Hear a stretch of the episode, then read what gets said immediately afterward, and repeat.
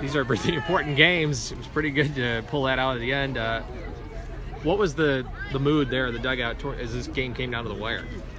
They were excited. I don't know if you took a look into the dugout, but we had backwards jerseys and backwards hats and upside down sunglasses. So they were in rally mode, and it paid off. Uh, what'd you see them put together there in the last inning?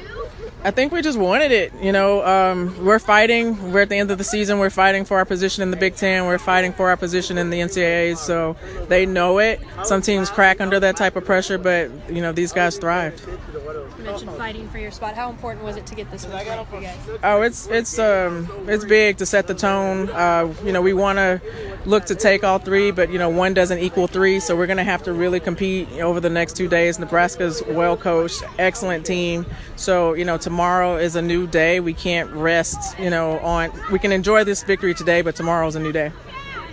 And uh, you went to Walker after the home run. Um, what went into that decision versus some of your other pitchers?